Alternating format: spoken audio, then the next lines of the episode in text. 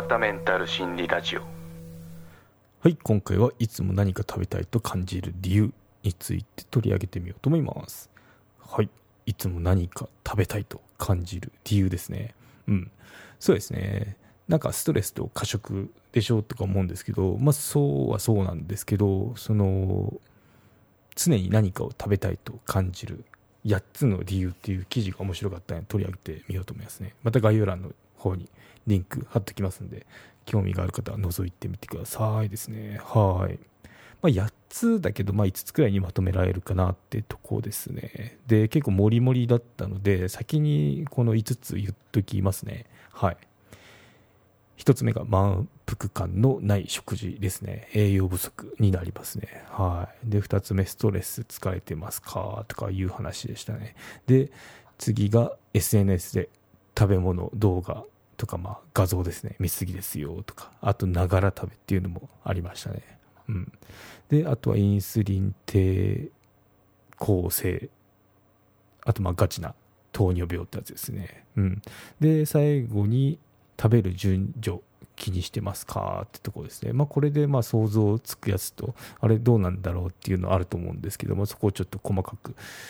内容の方見ていこうと思いますね。はい、そうですね。最初満腹感のない食事、栄養不足っていうとこなんですけど、ちょっと記事を紹介すると、そうですね。1食分の食事がきゅうりだけとか、あと流行なその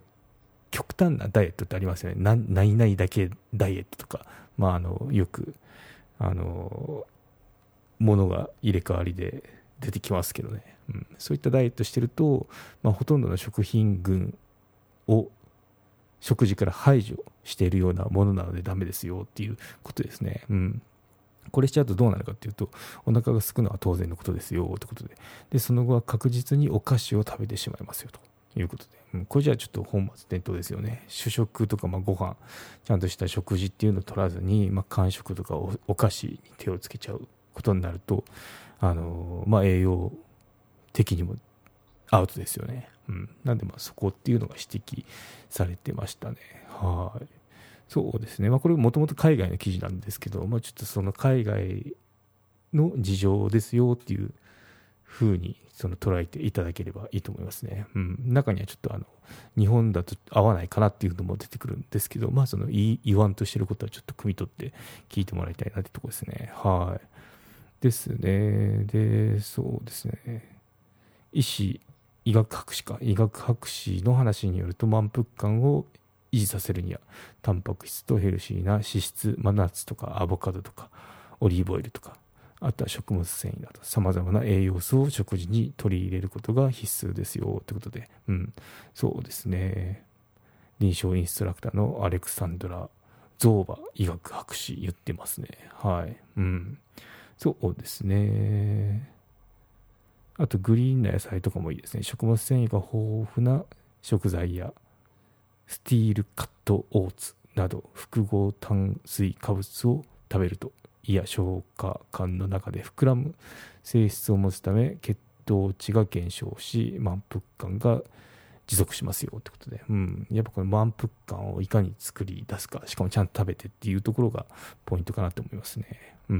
はい、じゃあ次はストレスですね。やっぱストレスとか疲れたりするとちょっと食進んだりしますよね。やけ食いとか日本語でもあると思うんですけど、まあ、それもダメよっていうことを言ってましたね。はい、ストレスを感じ始めると体は叫ぶようにして、私たちに今すぐ何かを食べるように指令を送りますということで、そうストレスがたまると体はコルチゾールとグレリンと呼ばれるホルモンを分泌するそうですね。なのでこの両方どちらのホルモンも食欲を増進させるものなので気をつけてくださいねってまたゾーバ医学博士言ってますね。はい、そう食事っていうかそのストレスによるやけ食いをする人の多くは炭水化物を一番に求める傾向がありますよって、まあなんかわかる気がしますね。クッキーとかポテトチップスを手に取る前に自然の中を歩いたりリラックス効果の高い運動をするなど、自分に合った心を落ち着かせるテクニックを見つけてくださいねってことを言ってましたね。そうですね。やっぱストレスでやけ食いとか、やっぱ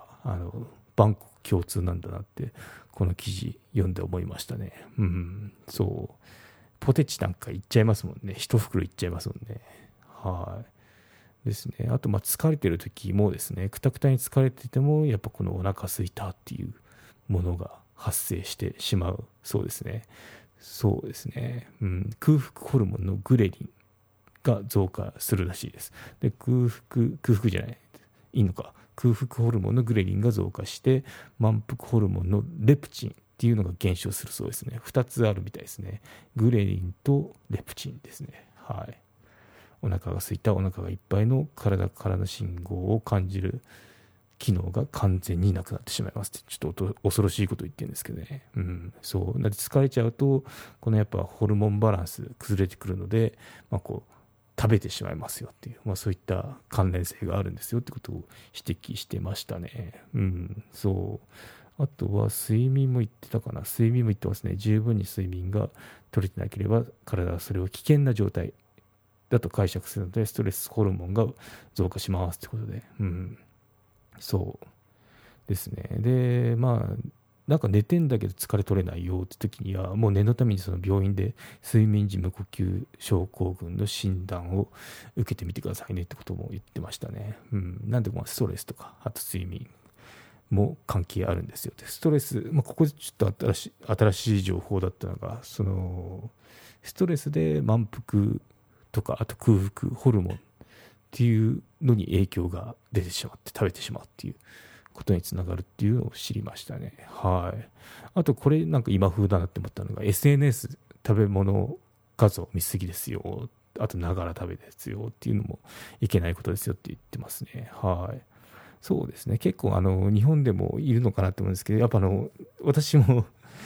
昼ご飯とか渋谷でそのなんて定食とか食べたんですけど、そこでやっぱこの若い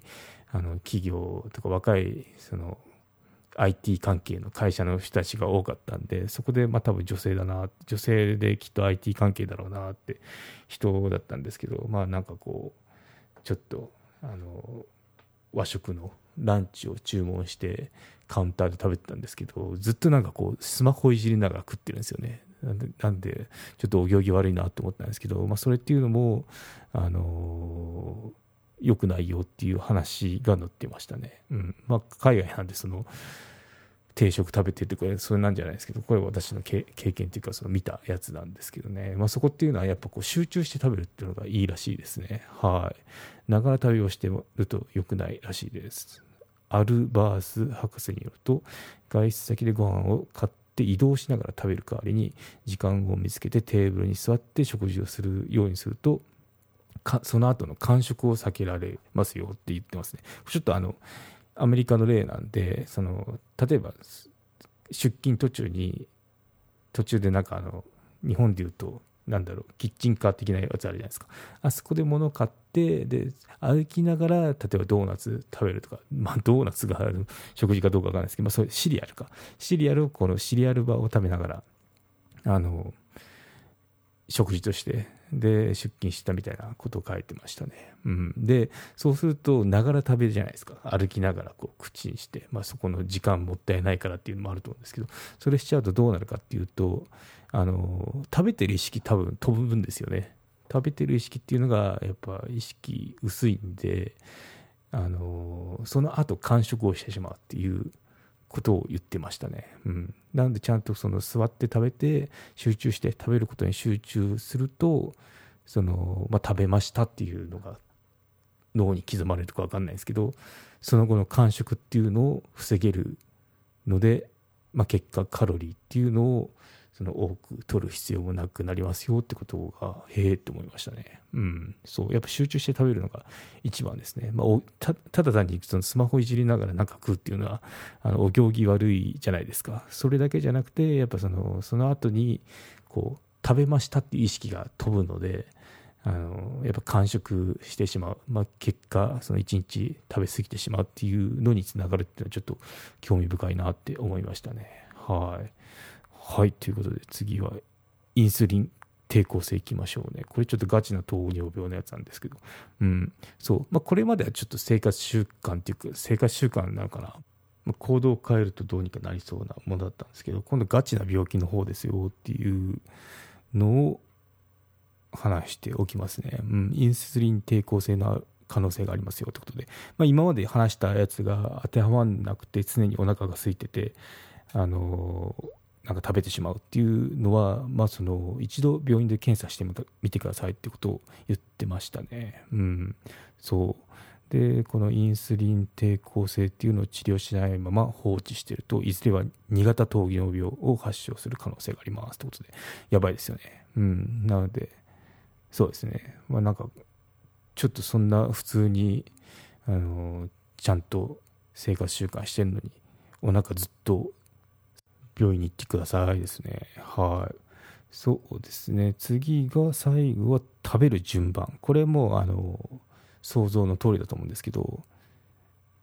やっぱあれですね。順番大事なんですよね。空腹っていうかその満腹感をより長く持続させるにはどうしたらいいかっていうと、やっぱり野菜類、サラダとかですね、サラダとかがあるんであれば先に食べてから、そのパンとか他のものを食べると満腹感が長く持続しますよってことを言ってましたね。結構これ大事ですよ。葉っぱものがあったら、葉っぱものって言ったらあれですけど、サラダがあったら最初に食べてからその食事をするといいって言われてますけど、ここでもそれがいいですよってことが語られてましたね。はい、ということで結構駆け足で進んできましたけど、参考にしてみてくださいってことですね。またやっぱ詳細の方日本語で書いてるんで、リンクの方をじっくり読んでみるっていうのもいいと思いますね。はい、ということで興味があったら覗いてみてくださいですね。はい、ということでまとめていきましょう。いつも何か食べたいと感じる理由ということで8つを5つにまとめてでちょっと紹介してみました。はい、まとめは短くいきます。止まらない食欲のほとんどは食べ物が原因ではありません。もっと精神的なものに起因してますよということで締めたいと思います。はい、ということで今回は以上となります。よろしければ高評価コメントをいただけると励みになります。番組の登録はまだの方はご登録もどうぞよろしくお願いいたします。メルマガもやっていますのでご登録のほどどうぞよろしくお願いいたします。エピソードの概要要点をまとめてますのでサクッと情報のインプットに最適です。概要欄のリンクもしくはひろわた .com を訪れてバナーをクリック、またはメニューのメルマガをクリックして登録してください。はい、ということで今回は以上となります。ではまた。